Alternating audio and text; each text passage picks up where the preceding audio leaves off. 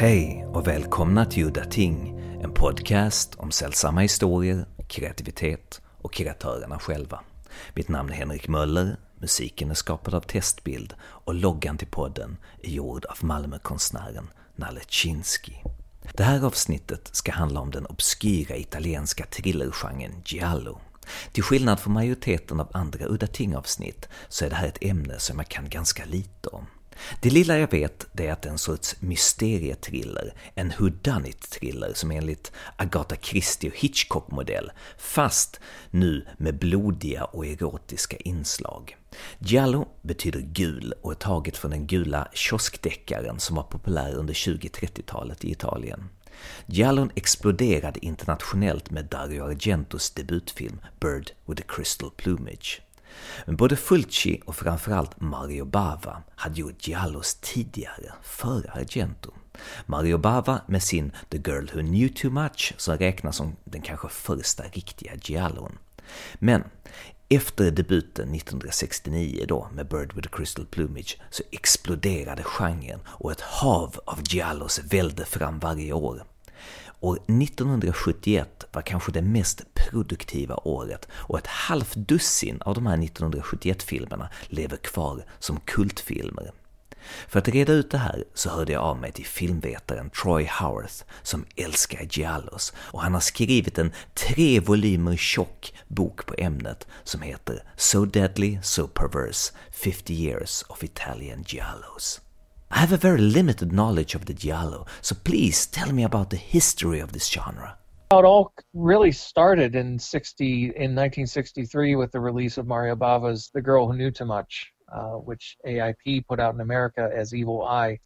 There had been thrillers made in Italy before them. Uh, there was even a movie called Giallo from the 1930s, but they were all kind of more conventional uh, mystery films. They were kind of the, in the tradition of like an Agatha Christie type thing, or you know, uh, drawing room type murder mysteries, or even noir type films. But the, the giallo basically uh, indicates, in filmic terms anyway, it indicates a very specific type of film, which is is rather lurid. A lot of them have kind of a horror movie kind of vibe to them, even if they're ultimately thrillers rather than horror films. But um, some of them are both horror films and thrillers, for that matter. But uh, that was really the accepted starting point. Uh, the Girl Who Knew Too Much, which was not a successful film when it came out in 1963. There were there were quite a few Giallo films made uh, throughout the 60s, but very very few of them uh, actually made any kind of commercial impact. I'm a very big fan of John Saxon, and if I'm not mistaken, he made a number of films in Italy, and among these films, he was in a quite a number of these Giallos. Yeah, no, no, that's very true.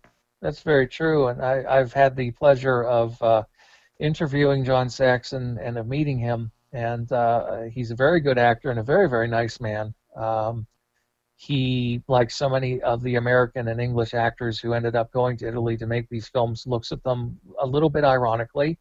Uh, he's kind of surprised by the popularity uh, of the films. Um, but he certainly is appreciative of the uh, attention that they've they've received years later. Um, he ended up doing several. He ended up doing one with Dario Argento called uh, Tenebrae, which, funnily enough, um, he didn't he he didn't remember uh, Argento or, or Tenebrae hardly at all uh, when I brought it up to him. He he he really had a hard time remembering what the movie was. And I'm sure you've seen the film, you know his role in it is rather small, so that probably explains why he didn't remember it so well. But um, but he remembered Bava very very well, and uh, that experience of making that film because that was actually the first uh, of the films that he made in Italy. He ended up doing a bunch of films over there all the way through the 1980s. Did he say anything to you about his time working with Mario Bava? Yeah, uh, he told me that um, he liked him. He didn't know anything about him. Most people didn't. Uh, so he wasn't going over to Italy thinking he was working with some great maestro. As a matter of fact, what had happened was he was sort of being groomed as a uh, teen idol type of actor in the sort of James Dean and, and Marlon Brando and Montgomery Clift mold uh, at Universal in the late 50s, and uh, by 1962, um, his contract was finished at Universal, and he was dropped, and he was very much afraid that maybe he was kind of a has-been. Um, he wouldn't even have been 30 at that point, so you know, be a has been at, at 27 or 28, whatever he was. Um, when he received a call from Leticia Roman, the actress who plays the girl knew too much, as a matter of fact, and uh, she was a friend of his. Uh, obviously, Saxon um, is Italian American, and, and he was involved in the whole sort of Italian American uh, community in Hollywood. And uh, he knew Leticia Roman, and Roman had uh, called him, and he said that she, she had an accent, strong accent, and so when she called him and, and asked him on the phone, "Do you want to go to Italy and make an R film?" And he thought that she said uh, an art film. So he's picturing going over to Italy and, and making a Fellini movie or something like that. And then he said he got the script in the mail and he realized this is no art film. Um, it, it was a horror film. so he, he he wasn't entirely thrilled, but he realized, you know, the, it was good money. It was an opportunity to go to Rome. So he went over. He had no idea who Bava was. Um, Bava had no idea who he was and it led to a little bit of a problem between them because um, Bava got wind of the fact that Leticia Roman had insisted on having John Saxon play her boyfriend in the movie, which gave him the idea that uh, Saxon was her boyfriend and that he was basically, you know, kind of sleeping around to get jobs. He had no idea that Saxon was already an accomplished actor. So Bava didn't like that sort of thing, and he was a bit snide and sarcastic towards Saxon at different points uh, during the shoot. Um, he didn't realize that Saxon was actually uh, fluent in Italian. So at one point they were on the beach and uh, uh, doing a scene, and in between takes, Saxon, who was uh, obviously very, very fit, uh, physically fit man, he was very interested in martial arts at a time when martial arts were not you know it, wasn't a common thing. And uh, he was doing some judo moves or something like that in between on on the location. And Bava saw him and made some comment about oh look at that jackass over there you know. And he, Saxon overheard him and and he understood what he was saying because he could speak Italian. And he thought well, what's his problem? you know.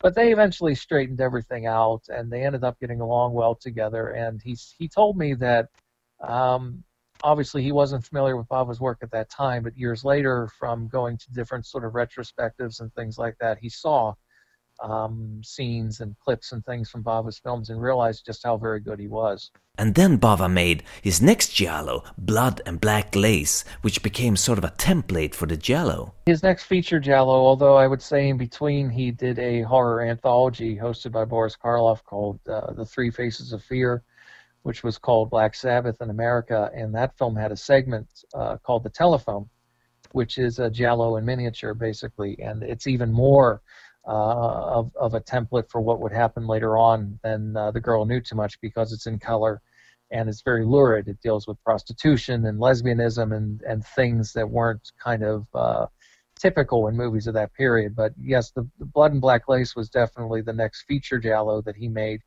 and uh, effectively that was the movie that really set the template for all the uh, body count giallo films that came later especially like the dario argento films.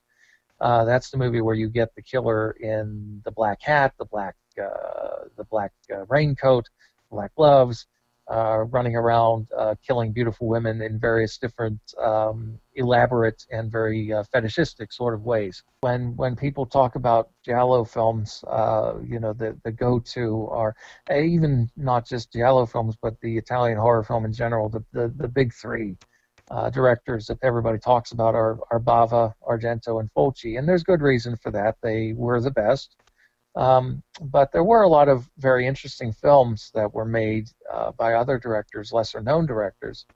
And some of the directors that come to mind for me were Massimo Dallamano, who made films like uh, "What Have What Have You Done to Solange" and uh, "What Have They Done to Your Daughters," uh, which I think are, are both excellent films. Um, he made a, a Giallo earlier than that with John Mills, of all people, called um, A Black Veil for Lisa, which is, I think, also interesting and, and rather underrated film. Sergio Martino, he also made uh, those wonderful films with Edwige Fenech, movies like The Strange Vice of Mrs. Ward and uh, Your Vice is a Locked Room and Only I Have the Key. You know, he, he made some of the films with the best titles. you just, you know, you see a title like that on the marquee, you're going to watch it because it's just such an eye-catching thing. Um, but uh, also there was Paolo Cavara, who only made two, but they were both very good. Uh, there was a movie called Bla- um, Black Belly of the Tarantula, which is very much a kind of Argento copy in a way, but it's a very good copy. Uh, he also did a really, really weird offbeat one called Plot of Fear uh, from 1976, which is is not as well known, but is quite good. Um, you know, there were just a, a ton of them. Uh, there were there were so many um, interesting ones that come to mind that don't get talked about as much. I can mention off the top of my head uh, Ernesto Gastaldi, who wrote uh, a great many Giallo films and has also written Giallo books, uh, novels. Uh, he directed a film in 1965 called Libido, which uh, actually stars Giancarlo Giannini in his film debut. Um, he was actually billed in that movie as John Charlie Johns because that was a time when they were kind of Americanizing names and they didn't want uh, Giancarlo Giannini on the poster, so they gave him that silly name instead. Uh, that's a very interesting kind of gothic giallo. It's a chamber piece uh, set in a, a, kind of secluded castle uh, with only four characters, and uh, uh, it's it's it's a very uh, well done little movie. I wish it were more readily available. It's it's available. You can find it out there in kind of rough quality copies, but these movies really do deserve um, good transfers and things like that to be able to really appreciate their aesthetic qualities. Um, there's also an interesting film from the same year um, by a director named Luigi Bazzoni called uh, The Possessed. Uh, was also the original title was uh, La Donna del Lago, which is uh, basically the, the lady in the water. Um, that's a kind of arty giallo type film, but um, it's coming out actually on Blu-ray from uh, Arrow Films uh, they've been putting out a lot of the Giallo films, so there will be a nice version of that to watch uh, in short order. But that that's a very offbeat and interesting one as well. In what way was it a different Giallo? It's a more. It feels more like an Antonioni film as opposed to like a Bava or Argento. It's one of those movies with people who are kind of bored and disaffected and sort of you know there's all that sort of ennui and and uh, sitting around and brooding about their empty lives and glorious surroundings, you know, that sort of thing where, you know, they have all the money in the world and everything is nice and beautiful, but they're kind of bored and kind of restless. And it's not a film that uh, plays by the same rule book, so to speak, as the typical uh, pulpier movies that we think of, but uh, it's interesting in its own way another movie that's like that too that's better known and is available finally in a, in a really nice version is a movie called Death Laid an Egg, uh, directed by Giulio Questi, which I couldn't begin to try to describe you the plot of that film. I'm not entirely sure I understand it, but it's it's uh, a really wonderful kind of pop art giallo with uh, Jean-Louis Trintignant and uh, Gina Lollobrigida and it involves mutant chickens and uh, all, all kinds of just strange uh, inexplicable things. It's it's a very '60s movie, um, but uh, movies like that, I suspect, probably wouldn't appeal as much to the people who just really enjoy the kind of killer in black, uh, going around and slashing up uh, glamorous victims. But uh, people who are a little bit more open to the more um, art house kind of side of the cinema uh, probably would enjoy those movies a little bit more. I think.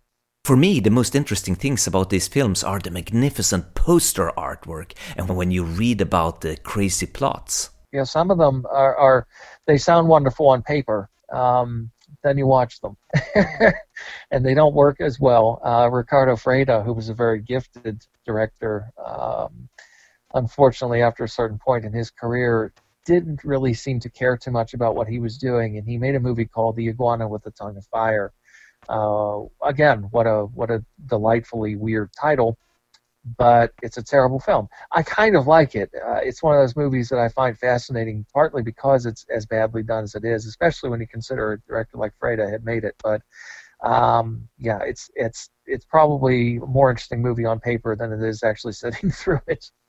You wrote a book about the Giallo titled So Deadly, So Perverse. What was your approach when you wrote the book?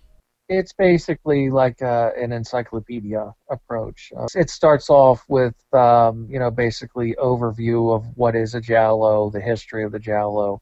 Um, these movies didn't arise out of thin air; they were kind of an evolution in a chain. So you you start off with kind of Agatha Christie type drawing room murder mystery things. Then you go into um, Fritz Lang and Hitchcock, and then you get into the film noir films, and uh, uh, there was the German krimi films, the Edgar Wallace crime thrillers, uh, which are significant too because quite a few of the Italian films were co-produced by German uh, producers. Very few Italian films during that period uh, were purely Italian. Very often they would have German financing or French financing or Swedish or whatever. Um, and Germans were very prominently involved in a lot of these movies. So the Edgar Wallace films, in particular, are very important uh, in in terms of um, forming a link uh, to what became the Giallo, and then the Giallo, in turn, uh, kind of morphed and changed over time, and that was really sort of led into the slasher films. So um, it all kind of forms a chain. So the book kind of talks about uh, what it is, how it got there, you know, the, the major participants, and then year by year going through and uh, reviewing each of the films. Um, inevitably, it is a subjective approach because it's like uh, it's like a lot of other things. It's it's the old saying about pornography. I know it when I see it. You can't really define it, but you know it when you see it. It's the same thing with uh, giallo films. Sometimes there are certain films that some people would consider to be a giallo that I don't, and so I don't include certain titles. Uh, you mentioned A Short Night of the Glass Dolls, for example, which is a wonderful film, but I tend to think of it as more of a psychological horror movie as opposed to a giallo. Uh, so I don't include that in my particular overview. Um, some people insist on calling Suspiria a giallo. I definitely disagree with that. It's a supernatural horror movie, but I can understand why they do it because you do get some of those images of like the, the black gloves. Uh, there is the kind of riddle, the mystery that goes throughout, you know, involving the irises, the secret room, and all that stuff. Um, but it's not a, it's not a, a, a giallo from my point of view. But ask ten different people, and you're going to get different definitions. So, what's your definition? What's a giallo to you? I would define it as I was saying earlier, as basically it's, it is a specifically Italian uh, film um, I do not consider movies that are not primarily Italian to be proper Giallo films. That's an important distinction because Volume 3 of So Deadly, So Perverse, which is written and will hopefully be out in the first half of 2019, talks about movies that are non Italian movies in the Giallo style. Um, so that includes Spanish movies uh, German movies, American movies, British movies, uh, movies from all over the globe, basically that that are like Giallo films, but aren't by virtue of the fact that they are not Italian movies. They they must be Italian films first and foremost. Um, they're very, you know, invariably they have a kind of a pulp fiction flavor to them. So they're a bit lurid. They're a bit, you know, they're either focused on perverse sex in some way or another, or they're focused on violence. You know, so they they essentially have a kind of a pulpy quality to them. Um, they don't have to be violent. They don't have to be sleazy. Sometimes they're both. Sometimes they're one or the other. Um, sometimes they are a little bit, as I said before, a little bit more offbeat and artsy. Um, sometimes they're very down market and very crass. Uh, but ultimately, they they all kind of hew to the same basic uh, concept of offering a very um, lurid and uh, rather kind of garish approach to a, a mystery scenario. Whether it's a series of killings or it's a more kind of a psychological head game type thing, uh, that varies from film to film. Because there are a lot of Giallo films that were very indebted to uh, Clouzot's movie uh, Diabolique, which I'm sure you're familiar with. Um, movies like that that basically deal with uh, a psychologically fragile protagonist being manipulated by amoral characters uh, so that they can drive him or her insane and collect their money or whatever. So it's a lot of movies like that too. But basically, just in a nutshell, they are Italian uh, mystery thriller type films that have a very lurid kind of bent. That's that's how I would describe them. Speaking of What Have You Done to Solange, can you talk a little bit about the director of that film, Massimo Dallamano? Well, Dallamano was a very gifted filmmaker. Unfortunately, he died rather young. He was only, I forget if he was 59 or 60, but he was in a car crash, I believe, and so he died. Um, he was a former cinematographer, and in fact, he shot Sergio Leone's first two uh, uh, groundbreaking westerns, uh, Fistful of Dollars and For a Few Dollars More.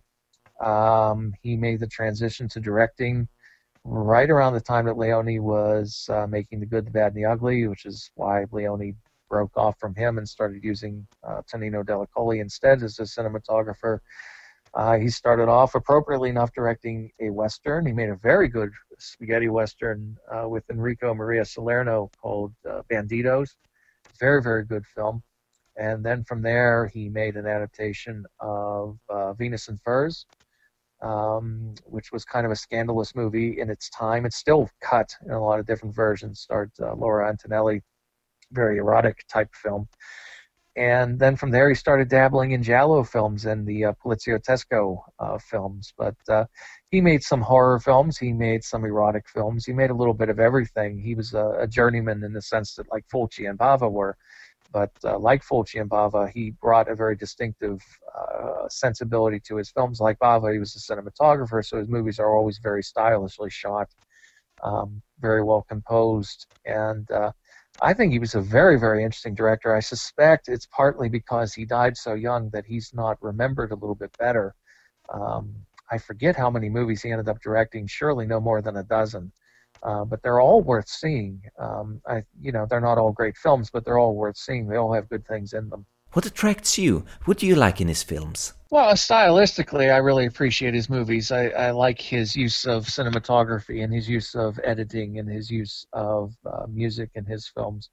Uh, you know, just on that sort of formal level, to me, they're very slick and stylish and well composed and uh, uh, I find them very engaging on that level. But I think also he was uh, very good with story, and I think you can see that in a movie like What Have You Done to Solange, which touches on some extremely um, uncomfortable subject matter and if it is possible to make a uh, a, a, tasteful movie about a, uh, a back alley abortion that goes wrong and uh, women being uh, killed with uh, knives being uh, inserted uh, up their sexual organs. Uh, he succeeded in doing just that. I've heard that Nicolas Winding Refn, the Danish director, is doing a remake of Solange. Yeah, that's the rumor. I don't know if he's directing it or if he's just producing it or whatever. Um, I'm not. I'm not really one of those people that gets upset by remakes. I wasn't upset by the remake of Suspiria, for example. So, um, if if it comes to be, it comes to be. If it's good, then we'll have two good movies. If not, then Massimo Dallamano's movie will always remain worth seeing. I've never seen it, but I've heard there's supposed to be a giallo directed by one of my favorite directors, Sergio Sollima, who also did the brilliant Italo thrillers Violent City and Revolver. He did. As a matter of fact, he made one. Uh, it was the only one he got into, and um, I. It's one of those movies that I can't tell you the plot in, any detail because it's been too long since I saw it, but I remember liking it a lot. It was a movie called The Devil in the Brain. It has a great Ennio Morricone score, as is often the case in these movies. Uh, the, the, soundtrack is very memorable, and it starred uh, Keir Dullea from 2001: A Space Odyssey. So that is a more um, I, I, can tell you it's a movie that it's a little bit slower and statelier. It's not a violent uh, or gory type film, but it's one of those movies. More like a puzzle, and if you have the patience to sit through it and uh, uh, you know go down the roads it takes you down, it, it pays off. It actually uh, builds, as I recall, to a very effective finale. Can't really say anything without spoiling it for people, but uh, it's it's a very interesting movie. Mario Bava, Lucio Fulci, and mostly Argento are the stars of the Italian horror and thriller, but We've talked at great length about them in previous episodes, so let's focus on the unsung heroes. One of the most interesting but seldom talked about Italian directors must be Aldo Lado. Well, Lado actually um, has an interesting background in that for many years it wasn't talked about. It certainly was never talked about by Dario Argento, but in, in recent years, uh, Lado has claimed that he had a, a, big hand in, in writing Bird with Crystal Plumage. Um, Argento has never talked about that, and I can understand why. uh, Bird with Crystal Plumage actually, I, I, I don't know if you're aware of the fact that it was essentially based on a story called The Screaming Mimi uh, by a, a pulp writer named Fredric Brown, and the book had been recommended to Argento by Bernardo Bertolucci, uh, who worked with him on the script or the screen story for Once Upon a Time in the West. And um, the film doesn't credit Fredric Brown's book and it doesn't credit uh, Aldo Lado, but Lado in recent years has said that he helped Argento and uh, had a big hand in, in the writing of that script. So, if indeed that's true, then his uh, association with the Giallo goes back to 1969 when, when that script was written. Um, he had been an assistant director and then uh, became a director with Short Night of the Glass Dolls, which is a very, very interesting film. Um, very another movie that's very offbeat. Uh, again, as I mentioned before, I don't tend to think of it as a giallo per se. I think of it as more of a psychological horror movie. That could be splitting hairs, and it's one of those things that you know different people are going to see it different ways. But uh, no matter how you classify it, I think it's a very good film, a very interesting film. But then he followed it up with another movie, which is most definitely a giallo by anybody's definition, and that's uh, a movie called uh, Who Saw Her Die, which starred uh, the Australian actor George Lazenby, who had just played James Bond for one uh, and only time in On Her Majesty's Secret Service. And that's a very, very good film. Um, I'm not sure if you've seen it or not, but I can highly recommend that one. No, I haven't seen it. You have George Lazenby playing an Italian sculptor, uh, which is maybe a little strange on the face of it, but he's he's actually quite good in it. And uh, his daughter, um, played by Nicoletta Elmi, the little redheaded girl from Deep Red and Baron Blood and uh, Paul Morrissey's Flesh for Frankenstein, amongst other films, um, is murdered, and so he goes on a quest to find a killer. And uh, yeah, it's it's a very very good film. Argento, as we said, is kind of over talked about, but apart from the obvious debut with Bird with the Crystal Plumage, his other most interesting animal giallo is Four Flies on Grey Velvet. Well, uh, actually, his second film was The Cat o' Nine Tails um, with Karl Malden. Uh, that was another giallo, and it's uh, it's a movie that Argento um, was dissatisfied with for many years he talked about it as if it was his worst film. He seems to have changed his attitude about that, and I'm not surprised given some of the movies he's made in recent years. It looks pretty good. Um, but Four Flies and Grey Velvet, as you mentioned, uh, didn't get talked about for a long time. I think for the simple reason it wasn't available. And the weird thing in that was the fact that um, uh, you know, The Bird with Crystal Plumage came out, and it was not an overnight success. It was kind of the similar story to what happened with John Carpenter's Halloween. It came out, it didn't do all that great. The critics didn't like it very much, and nobody really went to see it. But then, through word of mouth, gradually it started to take on a life of its own, and it ended up becoming a huge hit. Um, neither one of those films, uh, Halloween, which is kind of an American giallo in its own way, uh, Halloween was not enormously successful straight off the bat, and Bird with Crystal Plumage wasn't either. Um, but the success of that film put Argento into a good space where he could continue making the types of films that he wanted to make with a good deal of money.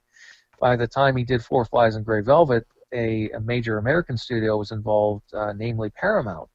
And although Paramount distributed the movie in the U.S. and in some other sections of Europe, after a while it just kind of disappeared it was it was a casualty to the big studio in the sense that it was just a catalog title that they kind of forgot about and and let sit on the shelves for many years and gather dust and uh, the only way you could see it was in really really bad um, 16 millimeter copies that were just awful looking um, any uh, Argento movie is going to suffer enormously if you see it in poor quality because his visuals, uh, even if you don't like his stories, his visuals are always so interesting. And if you remove the interesting visuals, then you know the, the movie's going to suffer. So um, now it is fortunately available. It's on Blu-ray now, and it's easier to see it. Um, it's an interesting film. It's also kind of an unexpectedly personal movie for him in a in a sense because at the time that he wrote it and made it, he was going through a decline in his uh, relationship with his wife, and uh, he either consciously or subconsciously elected to cast an actress uh, to play the lead who looked like his wife, and an actor uh, to play the uh, the protagonist who looked like him. And so, if you've seen the film and, and understand the sort of dynamic that goes on between these two main characters and their marriage and everything, you can understand that uh, he was kind of working out some of his uh, personal problems on film in an interesting way. Um, apparently, when the movie came out and, and he took his wife to the premiere, um, she was livid afterwards and said, I, I can't believe you would make something like this. You made me look like a monster, kind of a thing. And uh, it's something that nobody would have understood except people who were close to him, but obviously she picked up on it. So it's an interesting little movie. It's, it's not one of his best films, um, but it's a, it's a very good film. I forgot this story, but Michael Brandon was apparently cast in the role by Argento because of his eye color, and there was a short drama when Argento uh, thought his eye color was wrong, and the mistake was eventually sorted out, and Argento was happy again. But it really upset Michael Brandon because he said in an interview that, "What the hell is this director hiring me for my eye color and not my talents as an actor?" I don't know anything about the eye color. I do know that there was um, he wanted to have James Taylor uh, because of course the character is supposed to be a rock musician. So he wanted to have James Taylor, who I think had already done um, Two-Lane back, uh, Blacktop, if I'm if I remember correctly, and um, James Taylor wasn't interested, and there was a French producer involved, so they said they tried to get um, Jean-Louis Trintignant, uh, who's a wonderful actor, but I couldn't picture John Louis Trintignant playing a rock musician, so I, I don't know how that would have worked. And uh, Argento apparently nearly got Michael York, uh, the English actor Michael York. Terence Stamp was discussed. But uh, Michael Brandon, uh, to the best of my knowledge, and what uh, Argento talked about later on, was he cast him largely because he looked a lot like him. They they had similar builds. Uh, they both had long dark hair, and so it sort of played into that thing about wanting to have a sort of surrogate on film. I don't know anything about the eye color unless he wanted somebody who had the same color eyes that he did, which is possible, but I don't remember reading that myself. Richard Stanley told me a story when Argento screened his films in America for a bunch of producers, and Argento got up on stage afterwards, and somehow he got into his usual rant about how much he hated Tony Musante, the star of Bird with Crystal Plumage. And he said, Tony Musante is shit, but I love Michael Brandon. Michael Brandon is great. He gave me my first joint. I, you know, it's a funny thing about that though is Tony Musante is wonderful in the Bird with the Crystal Plumage, whereas uh, Michael Brandon isn't all that good in Four Flies on Grey Velvet, at least in my opinion. I don't know if you would agree with that or not. Well, all the early Dario leading men are basically versions of Dario himself. They're all artist types, musicians and artists, and Tony Musante is a classic handsome macho man, man's man, and he really doesn't fit the mold in that, that Dario mold, so that might have something to do with it. The problem with Musante was apparently um, he was coming from a background uh, with the Actors Studio, apparently and so he also had a little bit of an ego. So that the story that Dario always told was that uh, after a day's shooting, he went home, and at like two o'clock in the morning, Tony Musante showed up on his doorstep and wanted to talk about the script, and he was just absolutely uh, offended by that and thought this is ridiculous. he just he hated he hated him. He said it repeatedly. He of all the actors he worked with, he hated Tony Musante and uh, Anthony Franciosa from Tenebrae, who was also wonderful. Um, could be a difficult man to work with, apparently, but I thought he gave a brilliant performance in Tenebrae. And he also hated Christina Marsillach from opera. Uh, those actors he absolutely loathed uh, with an almost incandescent passion. He, he hated all three of them. But why did he hate Christina Marsillach? By account of everybody who worked on the film, including Ronnie Taylor, the cinematographer, she was a diva. Um, she didn't have a lot of experience, but she was playing the lead in this movie, and she was she had an attitude about it apparently. And uh, Argento typically gets along really well with his actresses. He he likes women very much. He, he it kind of goes back to his uh, childhood, uh, being around his mother's studio. His mother was a very famous um, photographer. She took portraits of all the big movie stars of the period, and he met you know Sophia Loren and all these people. So he's always loved actresses and gets along with them very well, but he hated uh, Christina Marsillach. As a matter of fact, the story goes that at one point in the film, if you remember, there's a fire in the film at one point, and she's sort of um, tied to a chair, blindfolded and tied to a chair, and left to burn to death. And uh, uh, the story goes that he allowed her to get just a little too close to the fire. Uh, it let her sort of singe herself at one point because he hated her so much. It's not very nice if it's true, but uh, he, it's been said that that happened.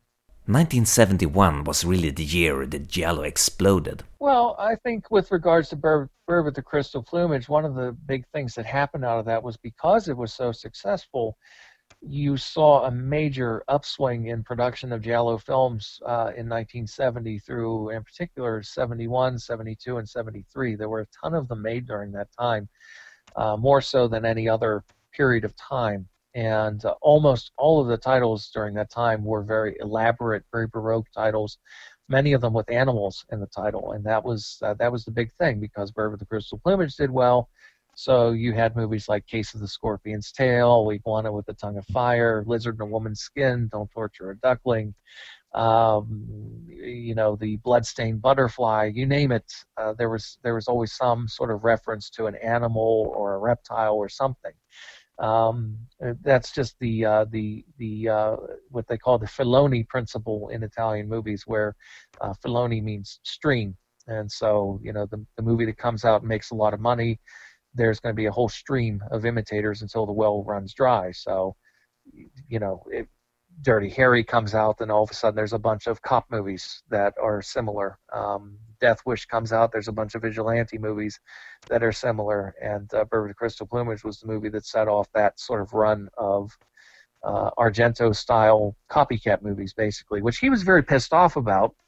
And uh, he he somewhat reluctantly continued making Giallo films uh, with Cat o' Nine Tails and uh, Four Flies and Grey Velvet, but after that, he basically said he wanted to get away from Giallo movies because he was sick of everybody ripping him off. Uh, he, he, even the story goes that he was very um, he was particularly incensed at Lucio Fulci because he felt that Fulci was really ripping him off, which which he really wasn't. I would say Fulci was obliged to follow what was popular as uh, any working director was, but his movies are very different from Argento's movies. And if you compare those uh, early 70s Giallo movies that Argento was doing with the ones that Fulci was doing, they're, they're very different. And uh, uh, Fulci's movies are, I think, everybody's good in their own way. Argento was kind of dismissive of Fulci at the beginning, and it was only later they become friends after Fulci was old and sick and Argento felt kind of sorry for him. Lizard a Woman's Skin and Don't Torture a Duckling. Um, you know, again, it's just sort of similar titles, and these movies were coming out. And um, Lizard a Woman's Skin and Don't Torture a Duckling were also fairly successful movies. They did well. And uh, Argento was the king at the box office. I mean, he had nothing to worry about as far as anybody outdoing him on that level. But he just didn't like to see all these kind of similar titles and things coming along. And uh, people making movies that were, uh, you know, along a similar line. Uh, Fulci really, you know, in fairness to to him, he got to the Giallo before Argento did because he made a movie uh, called Perversion Story, also known as One on Top of the Other, uh, which was uh, from 1969 before Bird with the Crystal Plumage came out. And he also co-wrote a very good Riccardo Freda Giallo starring Klaus Kinski uh, called Double Face, also from 1969. So you know, all things being equal, Fulci got to it first. One of the Giallos I heard a lot of good things about. I haven't seen, but I want to check out is The Double from 1971. Oh, that's a good film. That's a good film. That starred uh, Jean Sorel, who starred in a lot of these films at that time. Uh, again, there was a lot of uh, French co-financing, so actors like Jean Sorel would would turn up and uh, he was really good at playing the kind of um, superficial playboy, you know, handsome guy that just seems to have everything going for him, who just is is a little bit of a shit at heart or is easily duped or whatever.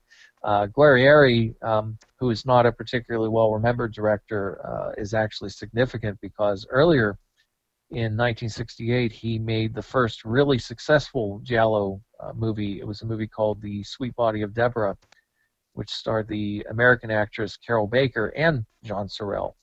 And um, that movie came out in 1968 and was unexpectedly successful, and that resulted in a whole uh, kind of mini glut of uh, what I would call the sexy Giallo movies. These are the ones that are more like uh, Diabolique. They're usually about some heiress or some wealthy woman who's being manipulated by nasty people who want to get a hold of her money and, and her property and everything else. So uh, Carroll Baker, as a matter of fact, did a whole series of movies like that. Uh, many of them directed by Umberto Lenzi. Uh, movies like Orgasmo and uh, uh, So Sweet, So Perverse and Knife of Ice, and all of those films very much indebted to, uh, especially to Diabolique. So Guerrieri may not be a particularly well remembered director, and I don't think anybody would make a case for him as any kind of an auteur but uh, he does have the distinction of having made the first really commercially successful Giallo film. And also, The Case of the Scorpion's Tail by Sergio Martino. Uh, Case of Scorpion's Tail, yeah, that's a good little film. It was part of a group of movies that Sergio Martino made, um, really all basically between 1970 74. Um, he made a, a, series of very, uh, very accomplished, very stylish thrillers. Um, the Strange Vice of Mrs. Ward was my favorite of the ones that he made, but he also did uh, All the Colors of the Dark and uh, Case of the Scorpion's Tail and um, uh, a movie that a lot of people really rate. I don't like it as much, but a lot of people rate it. A movie called uh, Torso, um, which was along with Bava's uh, Bay of Blood was one of the sort of templates for the uh, later slasher movies, arguably. Um, Case of Scorpion's Tail is uh, one of those really, I think, cleverly plotted uh, Ernesto Gastaldi scripts, um, which kind of keep, successfully keeps you guessing. Um, Gastaldi always felt that directors like Argento were lazy in their plotting and that they cheated a lot, and, and Gastaldi has always maintained that his his thrillers differ because they make sense. I don't know that I always necessarily agree with him. I do think that some Argento plots work very well, and I also think that not all Gastaldi plots work very well. But um, they, a movie like Case of the Scorpion's Tail is based a lot on the uh, whodunit aspect, and uh, the joy of watching a movie like that the first time is trying to figure out who the killer is. And in that case, it is actually very surprising um, again, don't want to spoil it for anybody who hasn't seen it, but it's not who you would think it would be, and that results in, I think, a very uh, tense and uh, well executed finale.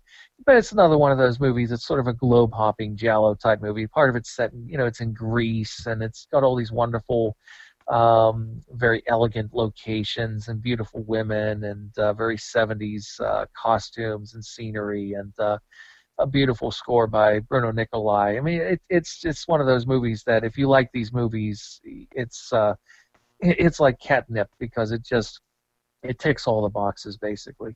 I mentioned uh, Double Face before, which I, I highly recommend. Um, Klaus Kinski gives a very very good performance in that film. It's one of the relatively few Kinski films of that vintage, in particular, where he actually plays a leading role and he's in it the whole way through, even though Freda hated him and uh, referred to him as the crown prince of assholes, and ended up uh, using a double um, to get around having him on the set all the time because he, he hated him so much. Um, there are a couple other interesting ones, though. There's a movie called uh, Top Sensation, also known as The Seducers which stars uh, Rosalba Neri and uh, Edwige Fenech. Speaking of Double Face, could you talk a little bit about that director, Riccardo Freda? He was an interesting character. Freda, um, by way of a little bit of uh, backstory, he ended up being very significant in the creation of the Italian horror film in general, although he himself was not a fan of horror films. He basically, you know, he started off making films in the 1940s and he made um, a film. Um, I cannot remember the name of the title off the top of my head, but it was one of the big commercial hits of the late 1940s. Um, I wish I could remember the title, but it was essentially a kind of a, uh, an adventure film, a historical adventure type film, and it was enormously successful. Um, he was apparently independently wealthy. He was also an inveterate gambler. Um, he bred horse uh, racehorses, and he was in pretty good shape financially.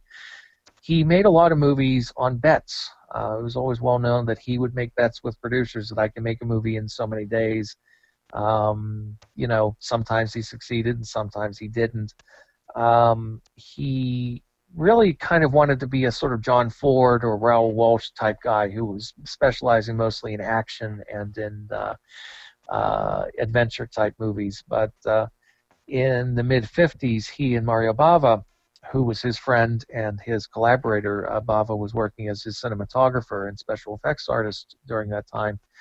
They came up with the idea of making a horror movie, and uh, that was inspired by the Italian release of uh, Andre de Toth's movie House of Wax with Vincent Price, and uh, so they created the movie called I Vampiri, uh, or the Vampires, and uh, that film uh, was originally being directed by Freda, but Freda had a fight with the producers as he often did, so he ended up leaving partway through, and Bava ended up finishing it for him, and then after that. Uh, Bava and Freda collaborated on a movie called Caltiki, the Immortal Monster, which was a kind of a Italian variation on Quatermass experiment, but also a little bit on sort of the blob. And uh, Freda signed it as director, although Bava pretty much directed it himself. Um, and then in the 60s, Freda made a couple of very well regarded Barbara Steele gothic horror films. Uh, the horrible Dr. Hitchcock, which is about a, a, uh, a seemingly respectable uh, English surgeon who has a necrophilia fetish, and uh, a follow-up movie called The Ghost, which is uh, basically another sort of diabolique type movie. Um, very, very well done movies, uh, very elegant, very well crafted. Um, but by the late 60s, his work was becoming a lot more erratic, and he was working a lot less. He only made uh, three films that fit into the Giallo genre. The first one was Double Face, uh, which I mentioned with Klaus Kinski. Then he made a film in 1971 called The Iguana with the Tongue of Fire. Not a very good film, but I do have a certain affection for it.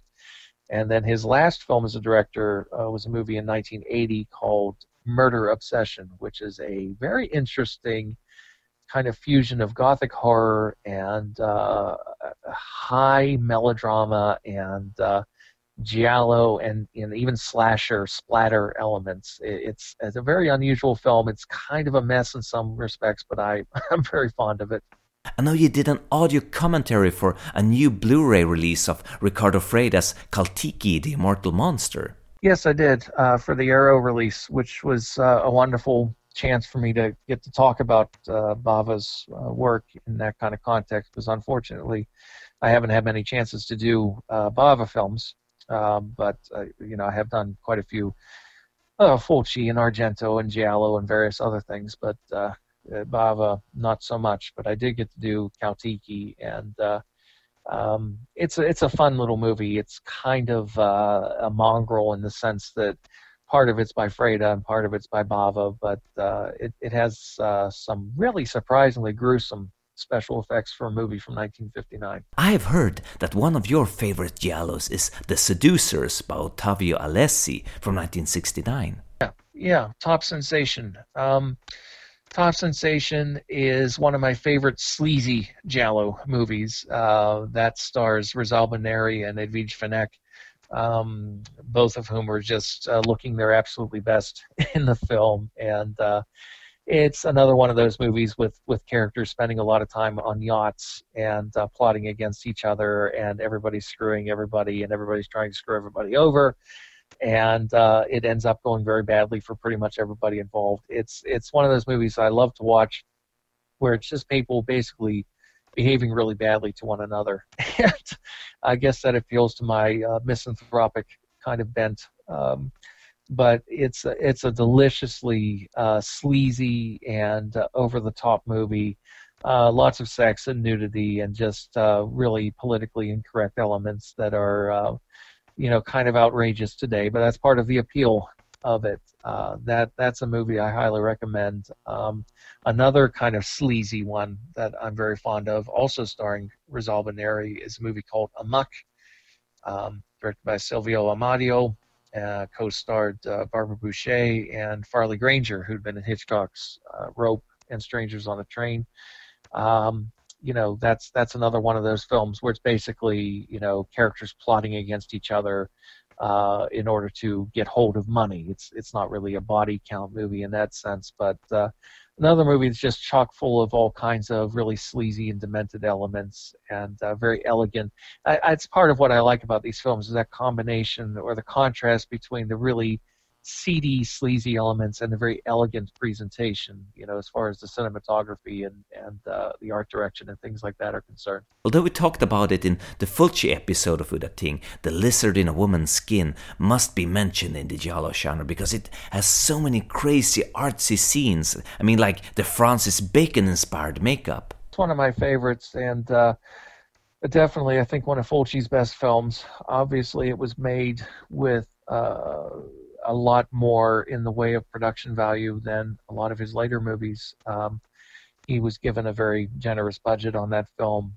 Uh, there's some, you know, real kind of name actors involved in it. Uh, Stanley Baker, for example, and uh, it, it's a very well plotted movie, and it actually it's one of those movies that you know pretty much does make sense. I mean, there's always going to be those things that that don't, but uh, for the most part, it does make sense and it was kind of Fulci's uh, commentary in a way on um, psychi- uh, psychiatry, uh, which he really distrusted. He disliked psychiatry. He disliked psychiatrists, and so a big part of the plot of that film has to do with this woman going to see a therapist and and having her dreams analyzed and you know sort of talking about suppressed desires and this that and everything else. But it turns out she's pretty much making it all up to sort of cover up something terrible that she's uh, hatching. Um, so in his in his own way he's kind of attacking that uh, notion in the film.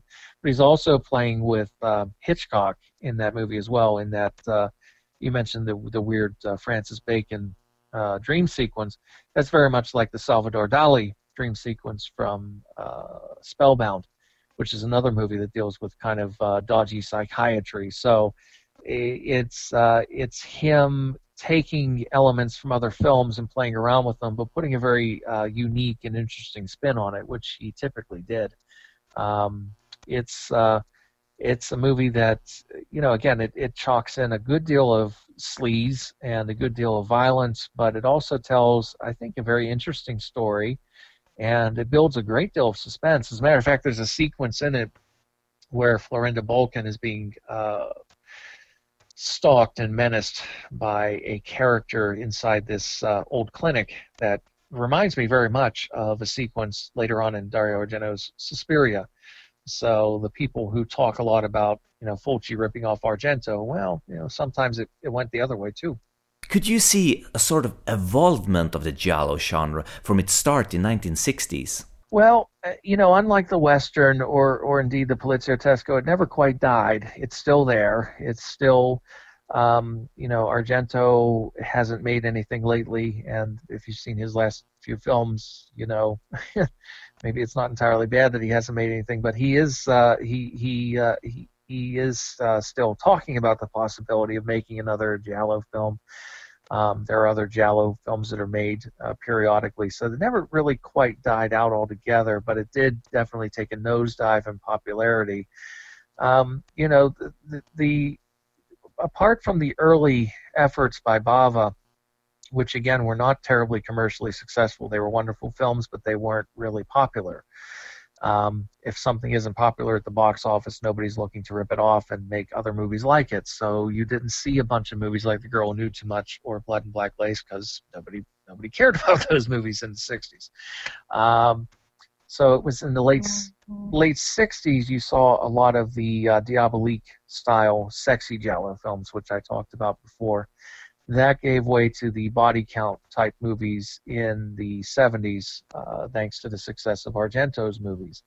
Um, that kind of emphasis on death scenes, murder scenes, and whatnot kind of mutated a bit into the slasher. And you could see that in Italian films, even like Michele Soavi's Stage Fright, which I, I, it's one of those movies. Some people don't consider it to be a giallo. I do, although I understand why some people don't, because it really isn't a mystery. We know who the killer is, but it's again that emphasis on uh, kind of sordid uh, double dealings between the characters and really elaborate death sequences. So I think it kind of fits as an honorary Giallo.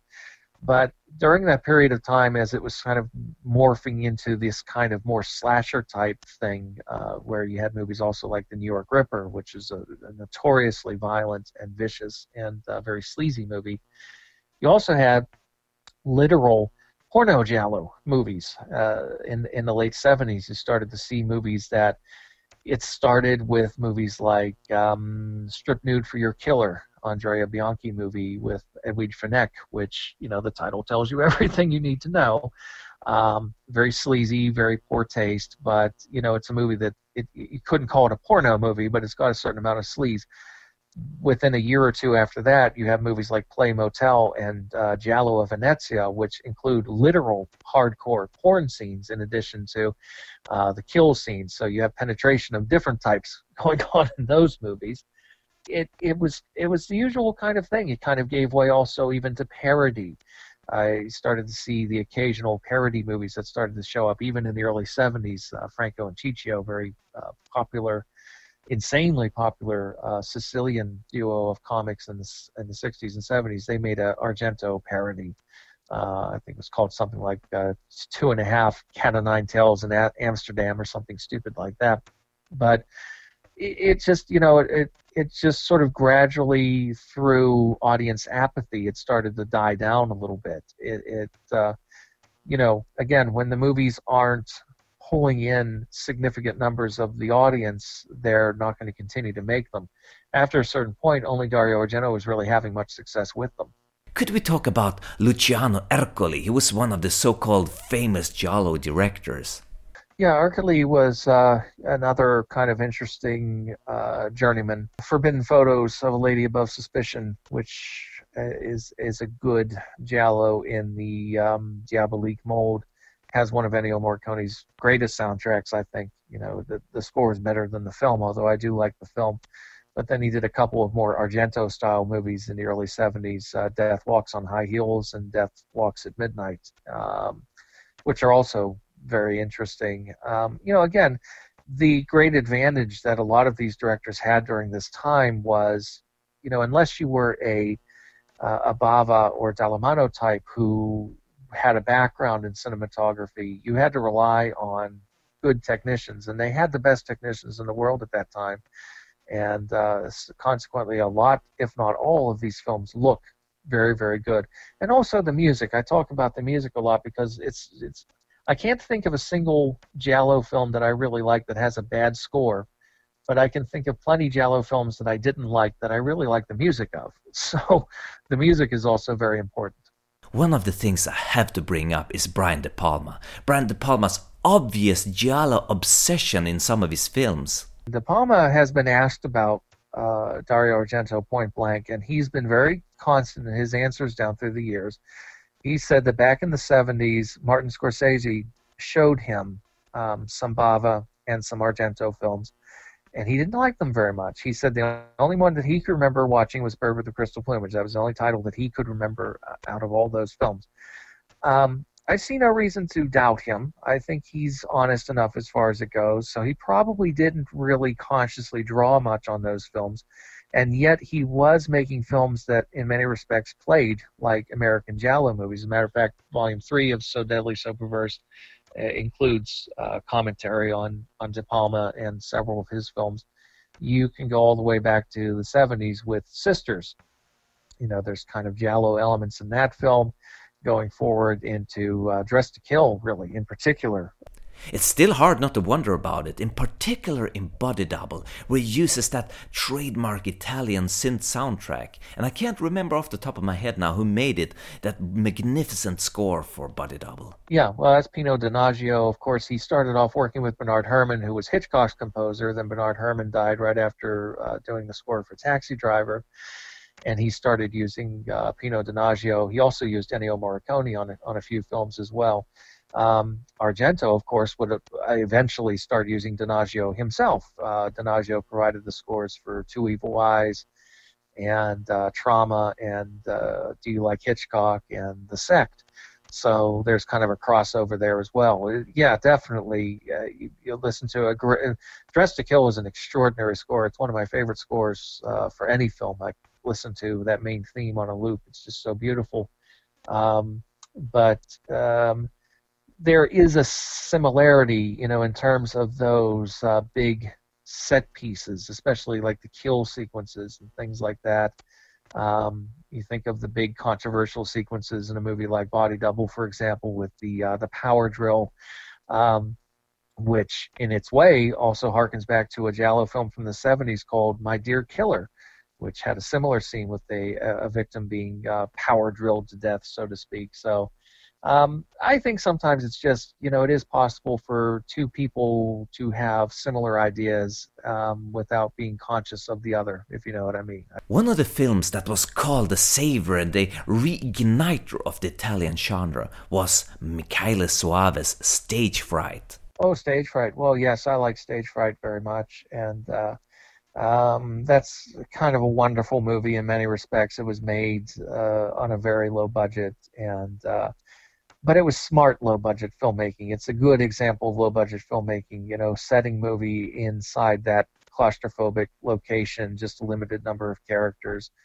and um, it's very much it. You know, in a weird way, it almost plays like a musical in some respects. It's it, that use of Simon Boswell's music is very prominent in the film. It's very 80s, which I suppose is very uh, dated for some people, although I I happen to like it, but. Uh, it's an emphasis on very precise choreographed imagery and music and the way the two fit together very well that you can see in Soavi's work in general. Um, Soavi, I think, arguably had a big influence even in terms of his work with Argento. Um, in opera, he did the second unit uh, material in that film, a lot of wonderful material. And uh, it seems to me during that period of time that he and Argento were working together. That was when Argento was being his most visually uh, extravagant, and and I can't help but wonder if if Soavi was kind of helping to encourage him to be even more extravagant than he had been before. Um, but Stage Fright, you know, as I say, it's it's a movie you could class it as a slasher movie, but uh, I will uh, say that I think it's a giallo, and uh, it's a very witty film. It's very clever. Uh, I'm not particularly crazy about the ending, but other than that, I, I like it very, very much. Not just the giallos, but the Italian exploitation films overall in this period was really eccentric and crazy. Well, I think that's why so many of us, uh, regardless of where we come from, uh, I know certainly true of a lot of people in America, but there's very strong cult followings in other countries as well.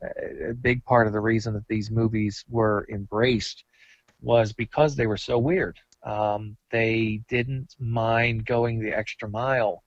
Uh, I can remember watching movies like uh, Lucio Fulci's Zombie for the first time, for example, and you know the famous scene with the splinter in the eye. Um, you just didn't see that in other movies. You know, t- typically when it came to that point where the splinter made contact with the eyeball, you'd cut away. Fulci didn't cut away. Um, it's it's hard to describe what's so wonderful about that to people who don't get it and don't like it. But the, those of us who do like it, uh, we understand only too well that there was just something about that kind of um, let's be honest, it was sort of a I don't give a fuck attitude. I'm going to take this if this is what the scene's going to be. I'm going to take it to its uh, most extreme, and um, so you got that with, with Fulci and Argento and Bava and Soavi and all these other directors. They were willing to kind of push the envelope um, they didn't worry so much about good taste. A lot of these movies are very tasteless, but uh, aesthetically they're very tasteful. So isn't that kind of a funny contrast? I think that's part of it too. What I meant by this is, at the time, it was kind of a Wild West business. It was anything goes. I've heard stories about directors that openly masturbated during the shooting of the love scenes in his films. Insane stories that would never be tolerated today. You hear stories about some of the things that people used to get up to on on sets and the way they would behave and everything else. Well, of course, there's been a lot of controversy over the last couple of years about uh, Bertolucci with uh, Last Tango in Paris. You know, um, yeah, I mean nowadays a lot of that sort of thing would be absolutely unthinkable. Do you have any Giallo anecdotes from the people you interviewed for your book?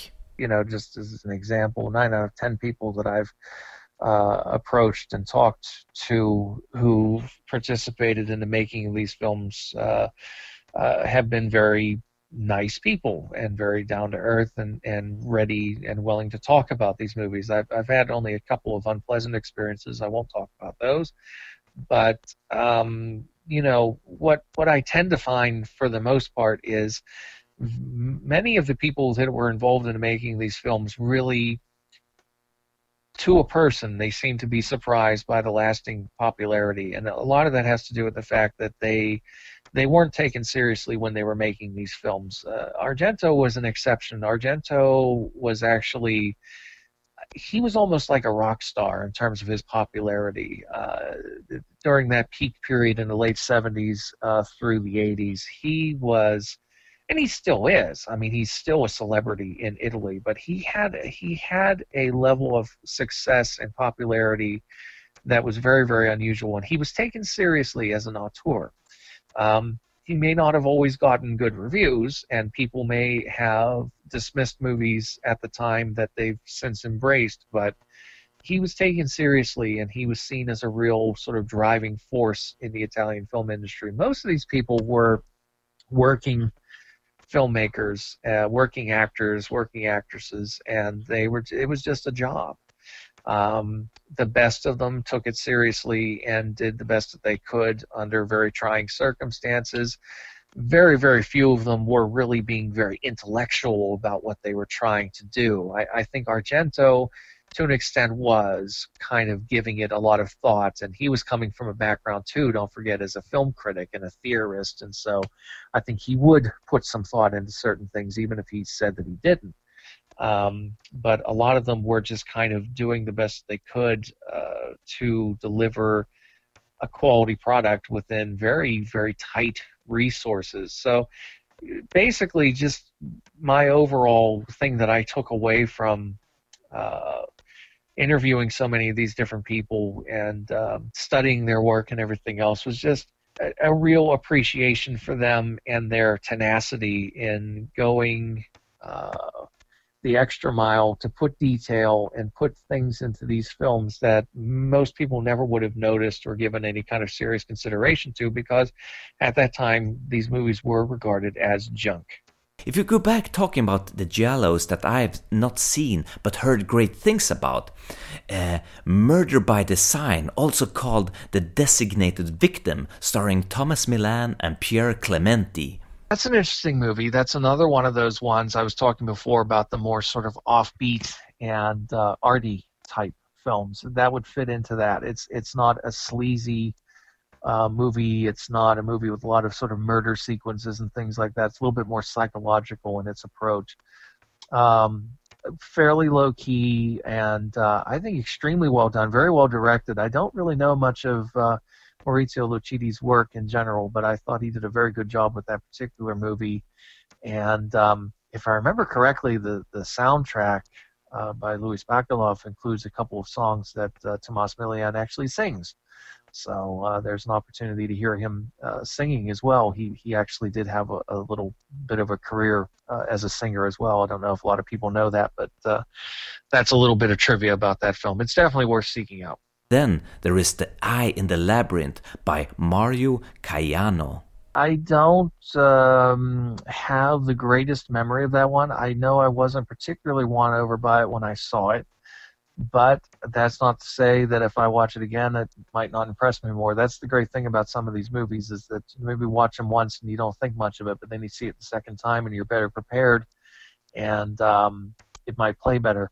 I know it's got a bit of a cult following, so I've always been a little bit curious, and it is on my pile to ever expanding pile to revisit. Um, but the I can tell you the first couple of times I saw it, I thought it was okay, but it wasn't one that that made a huge impression on me.